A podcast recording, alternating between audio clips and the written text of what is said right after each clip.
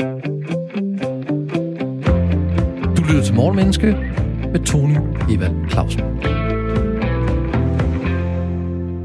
På den yderste dag er kærligheden det eneste, der betyder noget. Og jeg har stor kærlighed til mennesker, deres adfærd og din videnskab om mennesker. Velkommen til Morgenmenneske, hvor vi sammen går på kærlig opdagelse i mennesker og deres adfærd med udgangspunkt i de aktuelle nyheder. Jeg har sovet på de aktuelle emner i nyhederne og giver mit bud på den menneskelige adfærd, der kan ligge bag nyhederne, så du kan blive klogere på både mennesker og dig selv.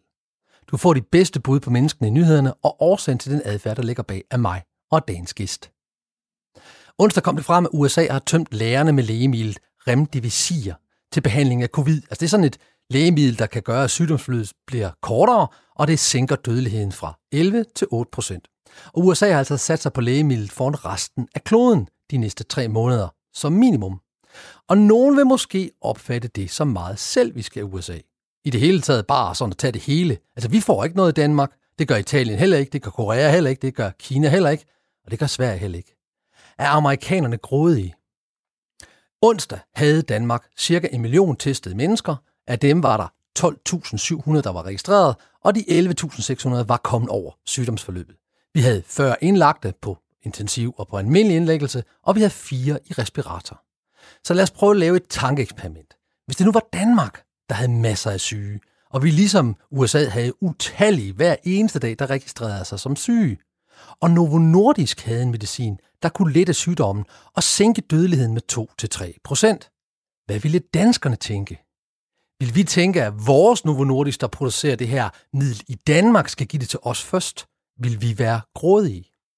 Derfor er emnet i dag blandt andet grådighed og hvorfor mennesker har brug for at definere sig som grupper og som nationer. Jeg sælger. Det bliver jeg nødt til at indrømme, og det har været hele mit liv, og jeg er det stadigvæk. For eksempel så har jeg solgt ideen til Radio 4 om at lave det her program. Og i starten af min salgskarriere, der havde jeg enormt meget fokus på at få salg. Jeg skulle bare have salg. Jeg skulle have salg. Jeg skulle sælge nogle varer. Det skulle være mig. Det var mit billede af mig selv. Sådan en, der fik salg. Jeg var den kloge. Men en dag var der nogle kunder, der sagde til mig, at de oplevede mig som egoistisk, som manipulerende, som overtalende, smart i en fart, spidse sko og højt hår. Og grådig.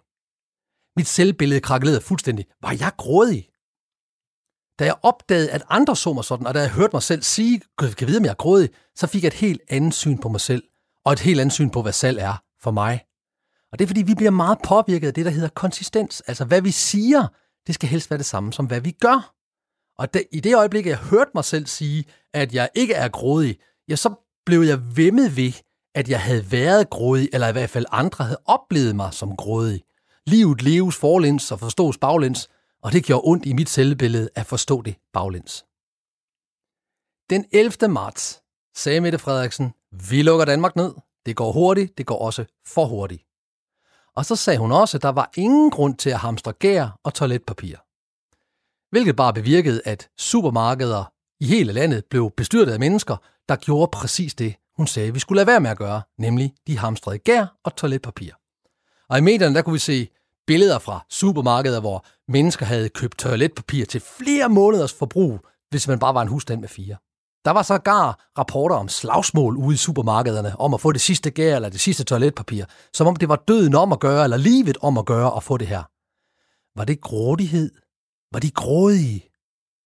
Så er USA grådige, er mennesker grådige, og hvornår og hvorfor er vi, at vi deler os op i grupper, og hvordan er vi grådige? Så derfor har jeg slået grådighed op i betydningsordbogen. Og den siger, grådighed. Træk ved personer, som vil have så meget som muligt, f.eks. penge, mad, magt, toiletpapir eller gær, det var min indskudte bemærkning, ofte uden eller med meget begrænset hensynstagen. Tilbage til den 11. marts. Var det grådige? Jeg tror det ikke. Jeg tror, de var i panik. Jeg tror, at der var nogen, der gik i panik den 11. marts. En uforventet situation. Lige pludselig, så siger vores statsminister, det hele er lukket ned. Så går vi i panik, så siger vi uha. Og fordi hun netop havde sagt både toiletpapir og gær, så blev det det, vi gik efter. Og måske er USA i panik. Det er i hvert fald, der er noget, der tyder på, at det er ude af kontrol i USA. Og det, vi skal huske om menneskelig adfærd, det er, at frygt og angst overskriver altid rationalet. Og når vi har mangel på et eller andet, så øger det panikken. Og det gav god mening i stenalderen. Dengang vi levede i små grupper, der var mangel på noget, så skulle vi skynde os ud og finde det. Det gav god mening, da vi boede på savannen eller inde i skoven og var jæger og samlere. det giver mindre mening i dag. Men grundlæggende har vi mennesker ikke forandret os siden stenalderen. Så en af forklaringerne, tror jeg, på at USA har gjort det her, og på at vi nogle gange oplever, at dem, der så købte det her toiletpapir, de var grådige, det var i virkeligheden, de gik i panik. Og når vi går i panik, så får vi tunnelsyn, og vi kan kun se lige, hvad der er foran os. Vi er egoistiske, og tankevirksomheden går ned, og overlevelsesinstinktet går op. Jeg skal have noget toiletpapir. Jeg skal have noget gær. Det kan vi jo godt grine af i dag, men det var dødsens alvorligt for nogle mennesker den dag i marts i 2020. Så lad os lave et lille tankeeksperiment. Bare sådan forstå, hvad der sker i vores hjerner, når vi bliver udsat for noget, hvor vi kan gå i panik, eller hvor vi kan blive urolige. Og hvordan at en ganske almindelig beregning eller tankevirksomhed faktisk kan blive besværlig. Så hvis nu forestiller du lige nu, kære lytter, er helt i ro. Hvad er 40 minus 32? Ja, hvis du kan hovedregning, så vil du have sagt 8 nu. Forestil dig nu samme situation, men nu står du i køen i supermarkedet ved siden af en person, der lige har hostet, sveder meget og er helt vildt bleg, og vedkommende har faktisk lige hostet i din retning, uden at holde armen op for munden. Og jeg så spørger dig, hvad er 50 minus 42? Ja, du kan, godt, du kan sandsynligvis godt komme frem til, at det er 8. Men hvor hurtigt gik det? Gik det hurtigere eller langsommere end før? Følelser overskriver tanker og rationale. Og vi bliver påvirket af vores følelsesmæssige tilstand. Så noget af forklaringen på, at mennesker kan opleves som grådige, kan jo præcis være det, at de er i en følelsesmæssig forhøjet tilstand, hvor de er bange, eller de føler, at de går glip af et eller andet, eller de føler, at nu skal vi have det her, for at vi kan overleve. Gær og toiletpapir. I en moderne verden er det jo mad. Det andet forklaring, det er, at vi også bliver, vi også bliver meget voldsomt påvirket af knaphed. Og der er sådan to rigtig gode historier, jeg kan fortælle dig om det. Hvordan knaphed påvirker et marked og et menneskelig adfærd.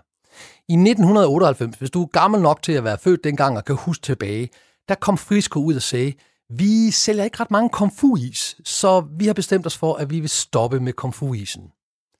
Hvilket bevirkede, at hele Danmark gik i oprør. Og faktisk på Altså, Danmarks Radio på P3, der satte de sådan en hel kampagne i gang, hvor de som sagde, komfuisen skal tilbage, komfuisen skal tilbage. Og det var ikke, fordi Frisco ville være onde, at de tog komfuisen ud, eller ville tage den ud. Det var, fordi de ikke solgte ret mange af den. Men fordi det lige pludselig var sådan, at nu kan du ikke længere få komfuisen, så blev det helt vildt atroværdigt. Så ville alle gerne have komfuisen. Hvilket så gjorde, at Frisco, og det var jo klogt nok, faktisk jamen, så, så, så beholder vi den, så genintroducerer vi den. Og de, de, de lavede så et nyt batch på 100.000 is, som blev udsolgt, udsolgt på 14 dage eller noget den lignende. Så det her med, at der er noget, der er knapt, når noget, der er knapt, så får vi lyst til det. Vi får lyst til at få fat i det. Et andet godt eksempel, det er, for dengang vi rejste i udlandet og holdt ferie, hvilket jo mange af os ikke gør i den her sommer, der har jeg flere gange oplevet det her med, at vi er på et hotel, og der er et pool, og der er et begrænset antal, øh, antal liggestole. Og så klokken 7 om morgenen, så kommer der nogle mennesker ned, og så ligger de deres håndklæder på de her liggestole, og så er de ligesom optaget dem, der skal jeg ligge. Og så går de i øvrigt op og spiser morgenmad og hygger sig, og så kommer de dalrende der ved en halv ti, ti tiden, stille og roligt og hygger sig, imens alle os andre ligger på græsset, fordi alle liggestolene er optaget. Er det grådighed, eller er det knaphed? Mangel på noget vil gøre ved mennesket, at vi får lyst til at undgå at gå glip af det. Det kalder man også fear of missing out, angsten for at gå glip af noget. Vi er bange for et tab, også muligheden for et tab. Og det er måske også det, der påvirker USA, og påvirker, at de har lagt beslag på det her. Det er, at de er bange for at gå glip af, at der er det den eneste, lige nu i hvert fald, den eneste godkendte behandlingsform til covid-19. Og hvad alle kan se i nyhederne, så har de rigeligt med folk, der har covid-19 lige nu. Men det her med, at vi er bange for tab, det, det påvirker faktisk også, at vi er bange for at tabe noget. Forestil dig, at du køber to skrabelodder af 25 kroner. Den ene giver du til din ven, den anden giver du til dig selv. I skraber sammen. Og der er jo tre udfald her. I vinder ikke noget. Der er virkelig en fire. I vinder ikke noget. Du vinder 10.000 kroner. Din ven 10, vinder 10.000 kroner, eller I vinder begge to et eller andet. Men hvad føler du? Hvad føler du, hvis du ingenting vinder, og din ven vinder 10.000 kroner? De fleste vil føle tab, der gør mere ondt end glæden, hvis de selv havde vundet. Blev du grådig? Nej vel, det var ikke sådan, at du ville have noget uden hensynstagen til andre. Det var mere det her, du følte et tab. Jeg mistede muligheden for at få de 10.000 kroner. Min ven vandt. Det var ikke så meget, at du misunder ham det. Det var mere det, det var jo engang dit skrabelod. Du havde jo købt det. Og så kom du til at give ham det forkerte, altså det der med gevinsten på. Og det gør faktisk også, at nogle mennesker, de nægter at give skrabelod som gave. Og det, der er også nogle af dem, der så rent faktisk giver det som gave, der siger, hey, du skal lige være opmærksom på følgende. Hvis du vinder, så skal jeg have halvdelen. Hvilket er det samme som at sammenligne med, hvis jeg giver dig en stegepande, og så siger til dig, hov i øvrigt, alt det mad, du laver for den stegepande, det skal jeg lige have halvdelen af. Det er der ikke ret meget gave over. Men vi har følelsen af, at vi mister noget. Vi har følelsen af, at vi går glip af noget. Det er ikke nødvendigvis grådighed. I hvert fald ikke det her, det er uden hensynstagen. Det er mere det her, uha, jeg kunne have fået noget, jeg ikke får. Og måske det er det, de er bange for i USA. Og måske det er derfor, de har lagt beslag på det. Fordi de har brug for det. De er bange for, at der ikke kommer noget andet i mellemtiden. De har måske også brug for at vise deres befolkning, at nu tager de covid-19 mere seriøst, end deres præsident har givet udtryk for, i hvert fald i starten.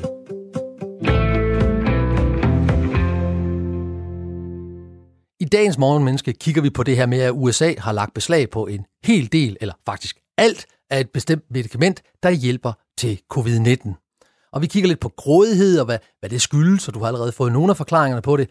Og vi kigger også lidt på, hvorfor vi ser os selv som grupper, og hvorfor vi beskytter grupperne.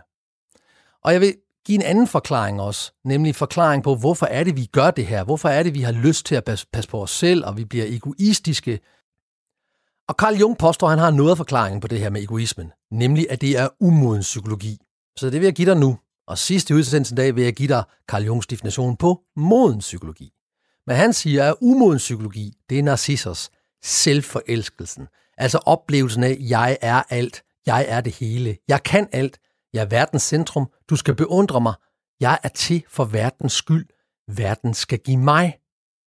Jeg er uden ansvar i øvrigt, fordi det er gudernes vilje, der sker, eller det er naturens orden, det er jo sådan, det er. Og jeg var uvidende om konsekvensen for andre. Og grunden til, at Carl Jung siger, at det er umoden, det er, fordi det her det er jo også karakteristika for børn. Især meget unge børn. De har jo den her i sig. Jeg kan det hele. Prøv at se på mig. Se mig, mor. Hør mig, far. Øh, afbryder har ikke den her impulskontrol overhovedet. De har bare brug for hele tiden at være i centrum. I hvert fald de fleste børn. Det meste af tiden. Og det er derfor, han siger, at det er umoden psykologi. Og det har vi jo brug for. Vi har brug for at kende vores begrænsninger, for at vi kan blive modne. Og du får at vide sidste programmet i dag, hvad han definerer som moden psykologi. Men det her med naturens orden, hvor man siger survival of the fittest, altså Darwin, og den typiske oversættelse er, de stærke overlever. Men det er en forkert oversættelse. Hvad Darwin faktisk mente var, at det er de bedst egnede, altså dem, der tilpasser sig bedst, der overlever. Så grundlæggende er den ultimative egoisme, den ultimative egoisme, det er, at vi ved, at vi er fælles om planeten Jorden. Et stort fællesskab, og jo bedre vi tilpasser os, og jo flere mennesker, der overlever, betyder det jo, at vi kan give dem, der har, kan give til dem, der intet har, fordi det giver mening for menneskeheden som race. Og der er kun én race, og det er menneskeheden. Men det giver selvfølgelig mest mening for dem, der ikke har noget. Eller måske er der undtagelser. Det ser jeg også på sidst i programmet. En ting er helt sikkert. Vi er sociale væsener. Og når vi ser andre gøre noget, så gør vi det også selv. Især hvis vi identificerer os med dem, der gør det. Og måske var det også det, der skete dengang, den 11. marts. Jeg kom ind i supermarkedet, jeg så, der var andre, der tog alt det toiletpapir, de overhovedet kunne, og så tænkte jeg, det skal jeg også. Især hvis jeg oplevede, det de lignede dem. Og da jeg gik op forbi køledisken med gær, så så jeg også nogen, der lignede mig. Og så fik jeg også lyst til at tage noget gær, fordi jeg vil ikke gå glip af noget, og jeg vil ikke have et tab. Og sæt nu, jeg ikke kan bage brød i morgen, og sæt nu, at hele verden lukker ned. Og så er der jo grupper og nationer. Vi har brug for at beramme en gruppe. Vi har brug for at være i en gruppe. Mennesket har brug for rammer. Vi har brug for at høre til et sted. Og vi bliver tiltrukket af mennesker, der ligner os, der har samme værdier som os, samme holdninger som os, ligner os både fysisk og mentalt. Og det er fordi, at i gruppen, der er vi mere beskyttet som individer, end vi er alene. Og nationer er jo grundlæggende konstruktioner. Nødvendige, men det er ikke nogen naturlig ting. Nationer, det er noget, vi har opfundet. Det giver mening lige nu, men det er ikke noget naturbestemt. I gamle dage levede vi bare i grupper, og det spørger vi blandt andet Lene om lidt senere i dag, når vi har adfærdsbiolog Lene Christensen igennem. Så vores reaktion er altså at beskytte vores gruppe, fordi gruppen beskytter os. Det er moder-far-instinktet. Vi skal beskytte vores afkom. Vi skal beskytte dem, vi, vi har i vores gruppe. Og det er vigtigt for os at beskytte dem. Og det er jo et grundlæggende naturligt instinkt. Jeg skal beskytte dem. Og det skete faktisk også for mig der den 11. 12. marts, da jeg ligesom så alle dem her, der alle dem, der, her, der, der, der købte alt det her ind, og jeg, jeg, jeg gik også faktisk selv lidt i mini-panik. Hvordan beskytter jeg min familie? Hvordan beskytter jeg de fire piger, jeg har derhjemme. Jeg har en kone og, og tre piger som børn. Jeg købte måske også lidt mad nok, mere mad, end jeg ville have gjort. Helt ærligt, så tror jeg faktisk, at jeg købte mere pasta, jeg købte mere gær, jeg købte mere cornflakes og flere dåstomater. Og jeg ved ikke, hvorfor lige dåstomater, de faldt sammen. Det gjorde de altså. Og måske også en pakke toiletpapir mere, end jeg plejede at gøre lige dagene efter den 11. marts. Skammer jeg mig lidt nu? Ja, det gør jeg. Men jeg ved godt, at jeg var i for højt følelsesmæssig tilstand og i en slags mini-panik. Og det er et naturligt instinkt, men vi mennesker er meget mere end naturlige instinkter. Vi er tænkende, og vi bør gøre det, der giver mest mening for vores gruppe, hele menneskeheden. Hvis du lige har tændt for din radio, så skal du vide, at du lytter til programmet Morgenmenneske, hvor jeg hver morgen her i sommerferien fokuserer på den menneskelige adfærd i nyhedsstrømmen. For hvad kan de aktuelle nyhedshistorier fortælle os om mennesker? Og i går kunne jeg læse i Danske Nyhedssæder, at USA har købt næsten hele verdens lager af det her medicin, der hedder Remdesivir. Og de har faktisk købt så meget, at der ikke er noget til resten af verden de næste tre måneder. Og når man læser artiklerne, så lyder det måske sådan lidt grådigt, det her med at opkøbe det hele. Så Danmark og Europa og resten af verden kan ikke få noget. Og i den anledning kigger jeg i dag på, hvad vi ved om grådighed om grupper, og hvorfor prioriterer vi vores egne grupper, eller vores egen gruppe, højere end andres. Og med mig har jeg nu adfærdsbiolog Lene Christensen. Hej Lene. Hej. Hvad tænker du om det her med, at USA har opkøbt hele lageret af den her covid-19-medicin, der i hvert fald kan hjælpe lidt på det? Hvad, hvad tænker du om, at de har købt hele lageret for de næste to-tre måneder? Øh, jamen, jeg, jeg tænker, som adfærdsbiolog, tænker jeg, måske lidt provokerende, at det er helt almindelig flokadfærd. Altså mennesket er jo et flokdyr. Alt inde i os er lavet til at være et flokdyr. Og, øh, og vores overlevelse er kun sikret, øh, hvis vi er en del af en flok, og flokken passer godt på os. Og det er det, man kalder flokken fitness. Altså hele den dynamik, der foregår i os som mennesker, det handler om at være flokdyr. Øh, og så efterfølgende øh, at sikre, ens egne gener kommer videre. Og det, som øh, Donald Trump har gjort med at sikre sig alt det her, remdesivir, det er, at øh, han som alfa, han, den gode alfa, han har sørget for at skaffe det bedste til hans flok. Mm-hmm. Så i princippet kunne man sige, at øh, det var helt almindelig øh, alfa-han adfærd. Der er jo så det problematiske i det, at øh, er Donald Trump en rigtig alfa-han? Og det kan man godt sætte spørgsmålstegn ved. Øh, men altså den gode alfa, den rigtige alfa, han, han skaffer det bedste til flokken, og han beskytter flokken. Men han statuerer også et eksempel over for andre flokke, altså den gode alfa, han, at hans flok er den bedste.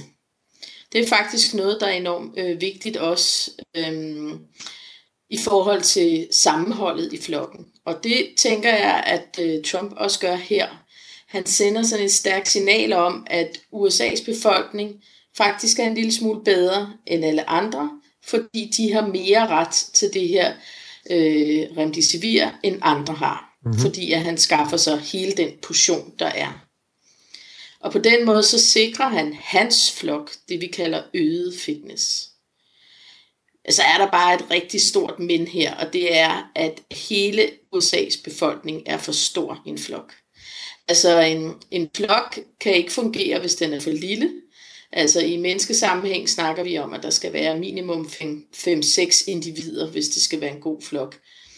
Og hvis vi er oppe i over 30, 35, 40 individer, så er vi for mange til at være en flok, så begynder vi at dele os i to flokke. Og hele USA's befolkning er jo alt for stor en flok. Altså du kan ikke kun have en alfahan til så stor en flok. Og så derfor stiller jeg spørgsmålstegnet til alfahanden. Hvordan vil han differentiere i hans flok? Hvilken del af hans flok skal have rettigheder til det her remdesivir? Er det folk under 60, som ikke er lige så udsatte som folk over 60? Er det noget med social status at gøre? Har det noget med hudfarve at gøre, apropos det, der foregår derovre lige nu? Eller hvordan vil han som alfa han differentiere her? Det kan han ikke, fordi han kan ikke være alfa han for alle øh, for den kæmpe flok. Så det er der et, øh, et stort minus i forhold til det, der er sket her. Er det derfor, du siger, at du ikke er sikker på, at han er en alfa? Han, øh, fordi det kunne jeg høre, du havde sådan lidt forbehold på. Jamen det er hans adfærd generelt. Altså nu kender jeg jo kun Donald Trump fra de danske medier. Øh, men jeg har aldrig mødt ham i virkeligheden, har ikke haft nogen som helst mulighed for at læse ham. Men nogle af de øh, ting, han siger, øh, bevidner jo om, at han måske ikke er højintelligent. Altså hvor, hvor ligger han henne?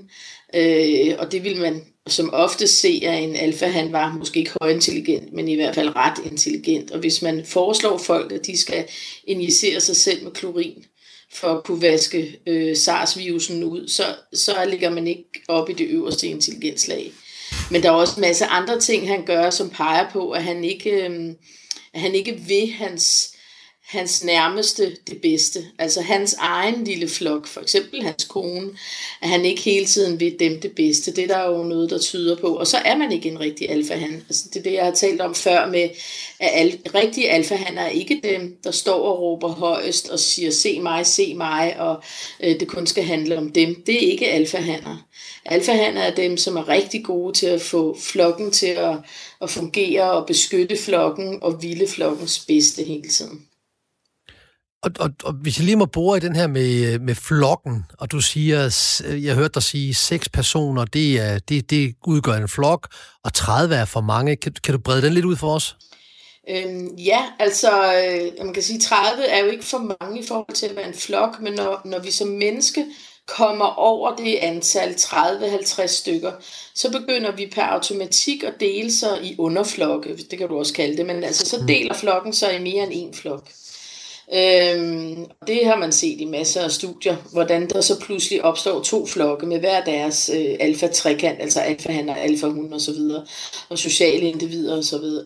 Og det har noget, og det er faktisk meget artspecifikt, hvor, hvor stor flokken ligesom kan være. Der er andre dyr, hvor, hvor flokken kan være meget større, men der er det tit, for eksempel flamingoer kan du se, at der står helt vildt mange på en gang, men det er en helt anden type type flok. Mm-hmm. De har ikke lige så mange sociale interaktioner og lige så mange bånd imellem hinanden. De står bare mange sammen for at kunne beskytte sig mod rovdyr. Så det afhænger også af, hvilken funktion flokken ligesom har. Men en løveflok, som jo jager sammen og som har rigtig mange sociale interaktioner, de kommer heller ikke op på mere end de der 25-30 individer. Så er de simpelthen op på max, og som oftest er de faktisk meget mindre. Øhm, så det er en for stor flok, og det undrer mig også, at, at uh, Trumps sundhedsminister, hvad hedder han, Alex Azar eller sådan noget, at han udtaler, at det deres mål er en hver amerikansk patient, altså ikke en hver amerikansk borger, men en hver amerikansk patient, som skulle have brug for remdesivir, vil de gerne kunne tilbyde det til. Men som jeg læser mig frem, så er det et forholdsvis dyrt produkt, og der er jo ikke rigtig nogen, der har meldt ud, om det så er den amerikanske stat, der skal betale, eller hvad det er. Så det er jo, øh, det er jo nogle, igen nogle signalværdier, som er meget stærke, men som jeg har svært ved at se, de kan komme i mål med, fordi de kan ikke beskytte hele flokken, og de kan ikke sikre enhver amerikansk patient øh, adgang til det her medicin. Det, det er jo usandsynligt, at de kan det. I artiklerne så bliver der ikke så meget talt om individer, men om grupper af mennesker. Altså det er USA, der har købt det, det er hele deres grupper. Og derfor den, kan den her gruppe mennesker, som man kalder amerikanere, de kan altså få noget, som vi, som kalder os danskere, ikke kan få som adfærdsbiolog. Hvad er så din forklaring på, hvorfor vi overhovedet har brug for at definere os selv som grupper? Det her tænkende væsen, det her tænkende dyr, der hedder mennesket. Jamen altså, som flokdyr handler det jo rigtig meget om at skabe stærke bånd øh, til hinanden. Og det er jo ikke sådan, at samtlige amerikanere har skabt stærkt bånd til hinanden, men man kan også skabe et stærkt bånd ved at have en fælles identitet. Øh, og det er jo helt klart det, som man går efter her. Det er også det, jeg siger med, at, at Trump, dels er han den gode skaffer, han har sikret det gode medicin til alle hans flokmedlemmer, men samtidig har han også givet dem en fælles identitet, og han har givet dem, kan man sige, en signalværdi om, at de er lidt bedre end alle andre Altså, de, øh, fordi de har ret til at få den her medicin. Det er ikke dårligt, at han har gjort det. De har ret til at få den medicin. De er lidt bedre end alle os andre, som så ikke har ret til at få den medicin. Øhm, og så den her med den her fælles identitet, øh, at vi, vi står alle sammen sammen omkring den vej, remdesivir-vej, som, øh, som Trump han har vist. Det giver sådan en fælles identitetsfølelse, og det er bare med til at skabe et enormt større, stærkt øh, flokbånd, og det er det, vi har brug for som flokdyr. Vi har brug for at føle os som en del af en flok, uanset hvor stor den er. Når det er så sagt, så øh, ved jeg ikke, men altså, det er jo ikke nogen hemmelighed, at Danmark har jo altså også sikret sig remdesivir, og har udtalt, mm. at de regner med, at de har nok til i hvert fald det næste stykke tid. Lene Christensen, adfærdsbiolog, dine, det var dine kloge ord, og dem tager vi med os ind i nyhederne her lige om et øjeblik, og så snakker vi videre med dig efter nyhederne. Klokken er blevet 06.30. Du lytter til Morgenmenneske med Tony Evald Clausen. Hen over sommeren kan du hver morgen blive klogere på menneskelig adfærd, hvis du er tændt for din radio mellem kl. 6 og kl. 7. For her i Morgenmenneske tager jeg udgangspunkt i nyhedsstrømmen og hvad nyhederne fortæller os om mennesker. I dag har jeg valgt at tage fat på gårdsdagen nyhed om, at USA har opkøbt hele et lager af den medicin, der kan bruges til covid-19. I hvert fald de næste tre måneder. Medicin har vist sig at være lovende i forhold til behandling af covid-19, og USA beskytter deres borgere, deres gruppe, ved at give dem mulighed for at få adgang til medicinen. Men dermed udelukker de jo så samtlige andre nationer og andre grupper, og muligheden for at få adgang til medicin er derfor begrænset. Det kan lyde grådigt, og derfor undersøger jeg i dag, hvad grådighed er og hvad grupper er. Og hvad er egentlig grådighed, og hvorfor prioriterer vi vores egne grupper over andres? Og jeg har stadigvæk min gæst med på telefon, nemlig adfærdsbiolog Lene Christensen. Og vi talte før nyhederne om grupper og alfahander, og hvorfor prioriterer vi vores egne grupper over andres grupper, sådan fra et adfærdsbiologisk synspunkt?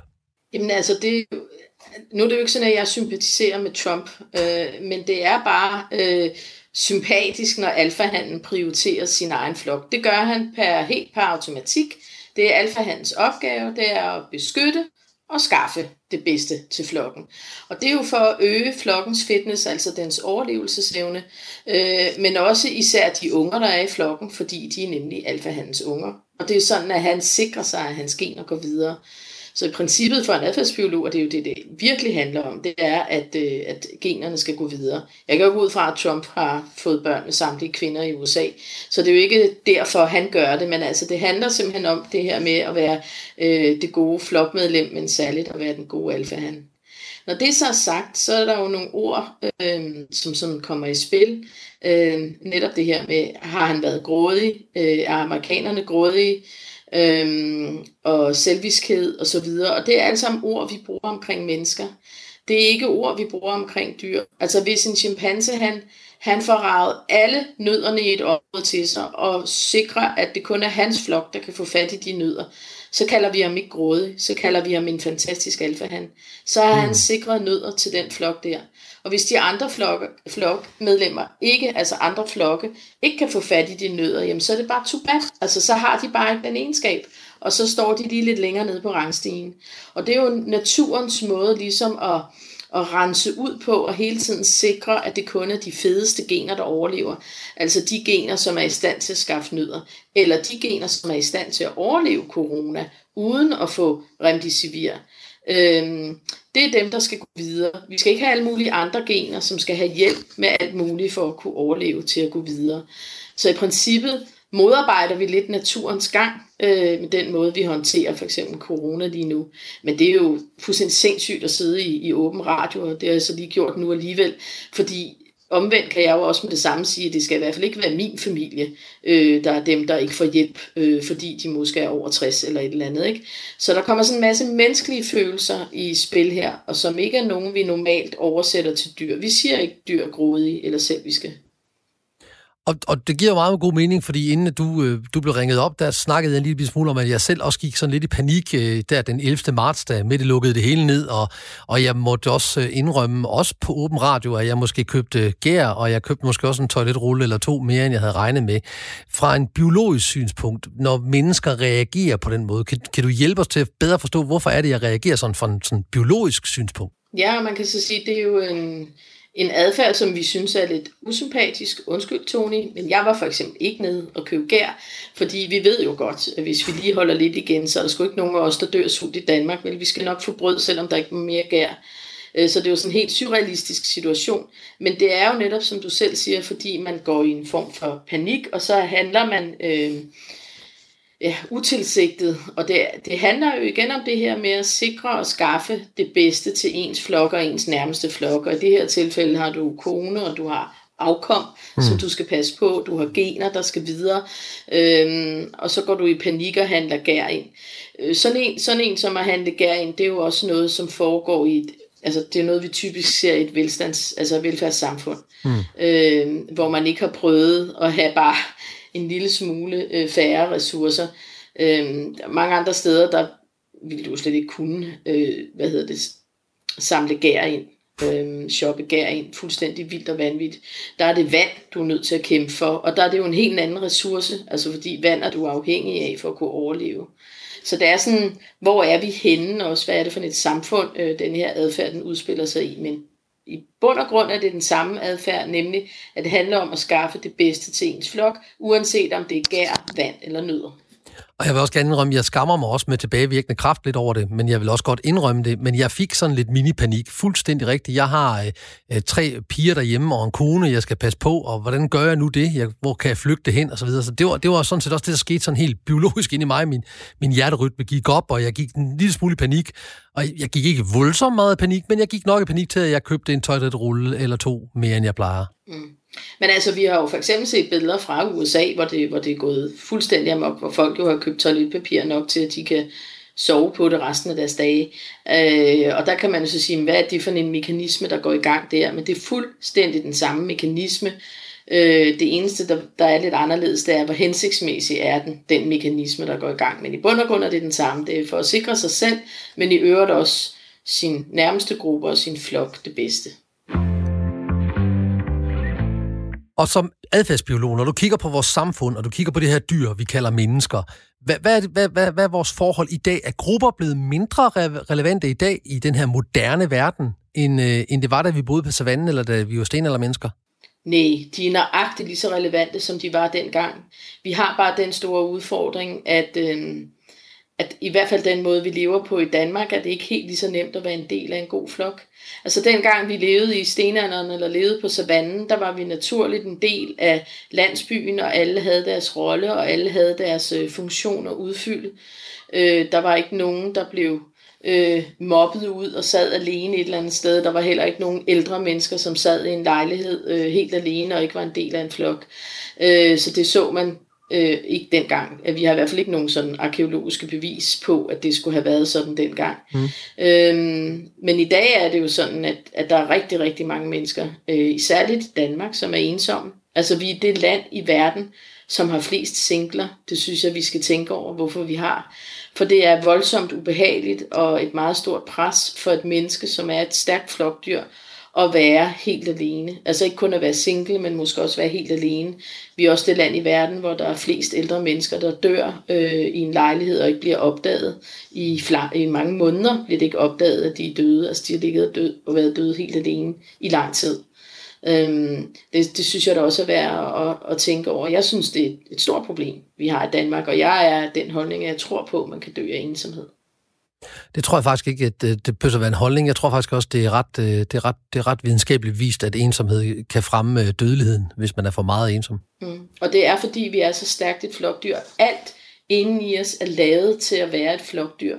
Øh, og, øh, og relationer kan være øh, svære, svære at indgå osv., så, videre, så derfor er det fedest at være en del af en flok, som man har været i lang tid, som man måske er vokset op i, og som man stoler på og så videre, fordi man så ikke hele tiden skal gå og pusse alle de her relationer og signalværdier af, vi forstår hinanden, vi er trygge ved hinanden og så videre. Det er der, det begynder at være en rigtig god flok, uanset, og så skifter vi jo flok mange gange, i det samfund, vi har i dag, fordi vi har flokken derhjemme, så har vi flokken, når vi dyrker sport, så har vi flokken, øh, når vi møder ind på arbejde, så vi skifter flok mange gange og har positioner, forskellige relationer hver eneste gang. Det er sgu forholdsvis hårdt arbejde. I forhold til stenalderen, der havde vi altså den ene flok, vi skulle forholde os til. Og, det bringer mig til at ville spørge dig om noget andet, både som, altså både biolog og som, som, som privat menneske, nemlig den her med, at øh, den her os og dem mentalitet, som jo er blevet udbredt de sidste par år, hvor man, hvor man så kigger, der er os mod dem, og der, der er dem, der kommer hertil, og dem, der ikke er danske og sådan noget. Er det noget biologisk, sådan at vi har brug for at have nogen, der er uden for gruppen, for at kunne identificere som gruppen? Øh, ja, altså ikke at vi har brug for nogen uden for gruppen for at kunne identificere os som gruppen eller som flokken, men det handler om det her med at have noget at identificere sig omkring som flok, altså for at kunne skabe det øh, stærke flokbånd. så skal vi have en eller anden fælles identitet, og hvad er det, vi skaber en identitet omkring. Øhm, og der opstår meget hurtigt sådan en demmer-os-kultur. Øh, øhm, fordi det er forholdsvis nemt at pege det ud, altså også med det røde hår mod dem med det lyse hår, eller hvad det nu kan være. Så mm. vi, vi er ret gode til, især sådan heroppe i velfærdssamfundene, og, og, og bruge det som, som en identitetsfølelse. Og det kan man jo så diskutere, om det er, er hensigtsmæssigt, eller om det ikke er hensigtsmæssigt at bruge det. Øh, og det er, en, det er en, et helt radioprogram værdigt en anden gang. Men jeg, jeg ved jo, der findes i hvert fald, jeg har oplevet selv, at øh, i Indien, at der var nogle æber, der, øh, der kastede kokosnødder efter mig, øh, fordi jeg gik ind i en skov, øh, eller i, i, i, i udgrænsning af en skov, og, og det virkede som om, at de havde en klar oplevelse af, at der skulle jeg ikke være, selvom jeg egentlig ikke var nogen trussel, eller det oplevede jeg ikke, jeg var, for jeg er jo ikke æbe. Nej, men du er en trussel. Altså for det første, du er jo en trussel, fordi nu går jeg ud fra, at det var et, et område, hvor der kom turister i før dig, så de har jo mødt mennesker før dig. Øh, og der, hvor man har mødt mennesker mange gange, og de ikke har været som en trussel, der er dyrene faktisk forholdsvis trygge ved turister. For eksempel mange steder på savannen i, Ghana og Tanzania og, og øh, Kenya og sådan noget, mm. der kan man komme ret tæt på dyrene, fordi de ikke har oplevet for eksempel jagt i mange, mange år. Så de har ikke nogen dårlige oplevelser med mennesker. Men når, når de der aber, de kaster kokosnød efter dig, så tror jeg ikke, at det er fordi, de har en dårlig oplevelse med mennesker, men det er fordi, de opfatter dig som en alfa eller en han, øh, der kommer ind og forstyrrer i deres territorie. Ja tak. Det var lige den historie, jeg gerne ville høre. Det var sådan set det, at jeg, det var det eneste, jeg ventede på. De så mig som en ægte alfahan. Lad mig stille et andet spørgsmål. Nu snakker vi om os og dem og den her biologiske grund, vi har til at danne os i grupper. Men, men hvad med samarbejdet i gruppen? Altså det her med, at vi samarbejder. Kan, vi, kan, kan du sige noget klogt om det i forhold til mennesker og dyr? Hvordan, hvordan samarbejder vi i den her flok, der så maks er 30 og minimum er 6 personer? Jamen det kommer an på, altså igen, hvad det er for en funktion flokken skal have. Altså samarbejder de for eksempel omkring jagt, som løver gør, eller samarbejder de omkring yngelpleje, som løver for eksempel også gør, men særligt for eksempel chimpanser gør, eller hvad er det for en funktion, du har, og hvordan samarbejder du omkring det? Men, men det er sådan, at en flok udgøres, nu har vi jo snakket rigtig meget om alfahanden her i det her program, men man kalder det en alfa-trekant, en alfahan og en alfahund og en betahan, som er sådan nogle gode ledere, der viser vejen, mm. beskytter flokken og skaffer dem de lækre ting. Men flokken består også af en stor gruppe af sociale individer, og de er især kendetegnet ved, at de er enormt gode til at samarbejde, og enormt gode til at tænke hinanden ind, og det har også noget at gøre med flokkens øh, fitness. Altså der er ingen flok, der er velfungerende, uden at de har en god gruppe af sociale individer også. Og det skal man bare huske, og man skal også huske at give dem lønforhold, så det er, at, øh, at man har de her samtaler på arbejdspladsen. Så handler det altså også rigtig meget om at, at kunne pinpointe dem ud, som er gode til det. Og det handler ikke kun om, at man er god og sjov at være sammen med til julefrokosten, men at man er faktisk en af dem, som er god til at få de gode samarbejder op at stå og få dem til at køre osv. Og hvad vil en adfærdsbiolog sige om, hvad markørerne på et godt samarbejde er? Øh, jamen et godt, et godt samarbejde, altså hvis, hvis, hvis, hvis jeg skulle sidde og kigge på en chimpanseflok, øh, og, og, og vurdere, om der var et godt samarbejde, det kalder vi det jo ikke, men øh, øh, altså, så vil det først og fremmest være, om, om de får løst opgaven, uden at der er for mange konflikter på vejen dertil. Øhm, og så vil det også være om øh, gruppen, om flokken, anerkender og accepterer, hvis der er nogen, der går en anden vej, end den man lige havde forestillet sig, man skulle gå. Altså er sådan et rigtig godt eksempel med en chimpansegruppe, som hele tiden havde en måde at ordne nødder på, og den var ikke særlig effektiv. Og så var der pludselig en af de, øh, af de unge hanner, der fandt ud af at knuse nødderne øh, imellem to sten, og, som, og vi kalder det nødeknikker-effekten øh, nu. Og så fandt han ud af at knuse nødder imellem to sten, og så kunne de jo få fat i de der nødekerner meget hurtigt. Og det øger øh, flokkens øh, fitness.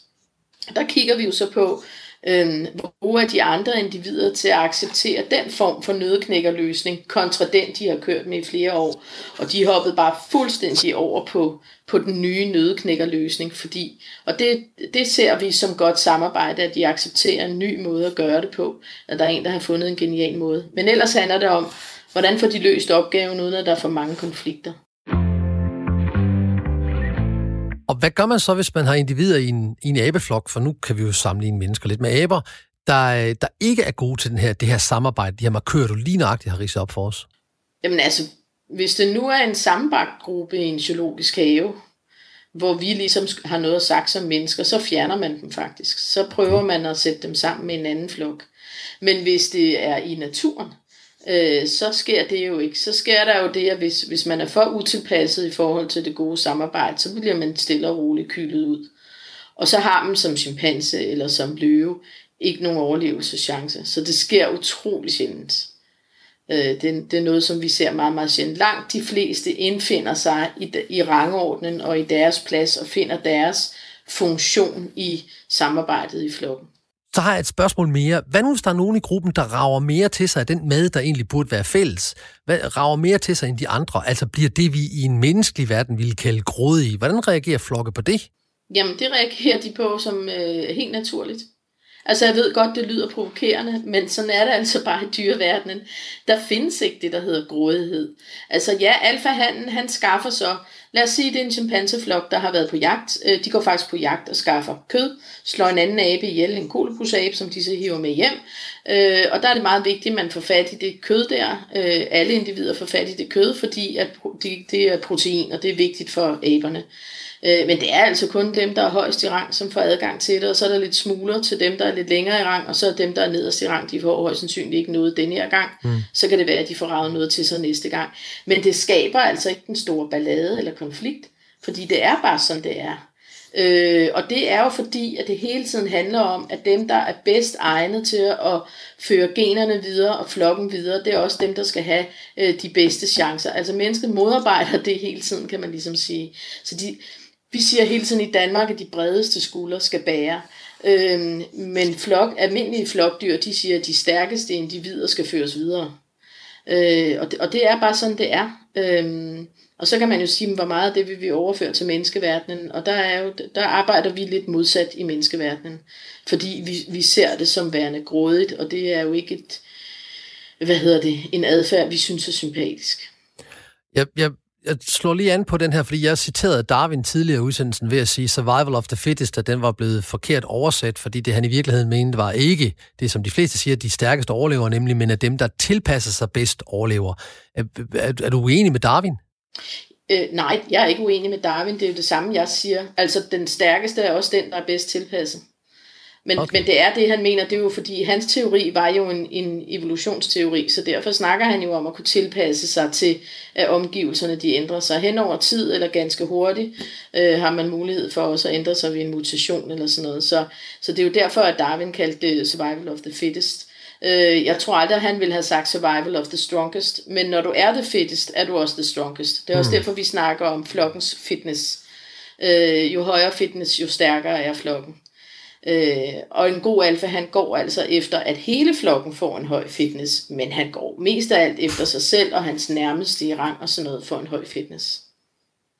Således var ordene fra adfærdsbiolog Lene Christensen, der indvidede os i, hvordan biologien kan tale, hvad biologien kan tale om ind i forhold til grådighed, og hvordan vi agerer i grupper, og hvordan vi identificerer os. Det er i hvert fald nyt for mig, at en gruppe ikke skal være over 30, før den skal deles, og at den maks må være, skal være 6, før vi overhovedet kan kalde den en gruppe.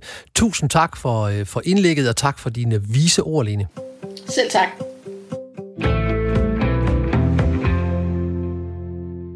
Du lige har stået op eller netop er tunet ind på Radio 4, er du gået glip af en masse. Her kommer lige en opsummering. I dagens udgave af Morgenmenneske har vi fokus på, at USA har købt hele lageret af en covid-19-medicin, og dermed afskåret resten af verden for medicinen de næste tre måneder. Og så spurgte vi os selv om, USA er grådig. Derfor er emnet i dag, hvad er grådighed, og er mennesket grundlæggende grådige? Hvorfor har mennesker brug for at definere sig som grupper og nationer? Vi var inde på, at det, der kan tolkes som grådighed, måske var noget helt andet. Der var måske nogle andre årsager, især når vi kigger på, at ordbogen beskriver grådighed som værende træk ved personer, som vil have så meget som muligt af noget, ofte uden eller med meget begrænset hensynstagen til andre. Og tilbage til den 11. marts, da store dele af Danmark røg ud i supermarkederne efter, at Mette Frederiksen havde lukket Danmark ned, var det fordi de var grådige efter gær og toiletpapir? Ja, min analyse er, at noget af forklaringen ligger et andet sted. Det var ikke grådighed, det var panik og angst. Og panik og angst lukker ned. Der er vi i følelsernes magt. Tænkning og rationale sættes på bagsædet. Vi får tunnelsyn. Vi skal bare gøre noget. Og netop fordi Mette Frederiksen sagde, lad nu være med at hamstre netop gær og netop toiletpapir, så blev vi påvirket af det. Det var en slags nudging, en blid tilskyndelse til en adfærd, Men i det her tilfælde var det præcis det modsatte, hun ville opnå. Men fordi vi blev bange, og fordi lige pludselig lukker landet ned, det var en helt ny situation for os, var vi uopmærksomme på, at hun sagde, at vi skulle lade være med at gøre det, og i stedet for gik nogen af os ud og gjorde det. Det, der sandsynligvis også skete, da vi gik i panik, og måske er det også det, der skete med USA, de er gået i panik. De har 40.000 de sidste seks dage har de haft 40.000 nye registrerede syge, altså nye registrerede tilfælde af nogen, der er smittet med covid-19. Måske er de også gået i panik og sagt, nu skal vi bare have den her medicin. Og det er slet ikke grådighed, det er fordi, de er bange, de er gået i panik. Og det, der måske også sker med os, blandt andet ude i supermarkedet og også med USA, det er, at de siger, har andre gjort noget af det samme, så gør vi det også, fordi vi er sociale væsener. Og kan vi se, at nogen har gjort det, så får vi også ligesom en retfærdiggørelse på, jamen hvis de kan gøre det, så kan vi også gøre det. Og Lene åbnede op for, at vi i Danmark faktisk har indkøbt medicin til et år eller to forbrug af netop den her medicin allerede tilbage i marts måned. Så vi danskere har måske gjort præcis det, som amerikanerne gør. Det var i hvert fald det, Lene fortalte os. Noget andet, der kan tolkes som grådighed, den her iver efter at få noget, det er, hvis der er knaphed. Og knaphed, det er en mental, psykologisk reaktion, vi mennesker får, når noget er i begrænset opfang, omfang, jamen så har vi mere lyst til at få det. Hvis der er noget, der er sjældent, har vi mere lyst til at få det.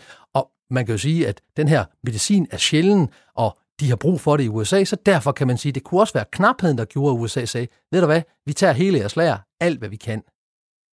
Vi er jo også lidt inde på, hvad der sker inde i os, når vi så opdager, hvis vi nu har været grådige, altså hvis vi nu har ravet til os på andres bekostning, at når vi så opdager det, i hvert fald da jeg opdagede det i mig selv, så vimmedes jeg ved mig selv.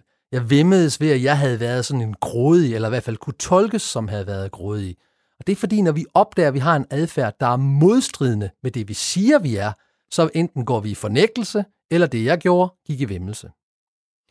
Vi taler også lidt på, at det kan godt se ud som grådighed, når man ønsker at undgå at tabe noget. Men det er fordi, vi har en psykologisk mekanisme, der hedder undgåelse af tab. Altså, hvis du har en gevinst helt sikker og en gevinst usikkert, ja, så fastholder du det sikre. Du vil undgå et tab. Og der kommer frygten for aldrig at få noget, man kunne have fået, altså fear of missing out. Og jeg kom med et eksempel, den her med, at din, venner og dig, de, I deler et skrabelød hver.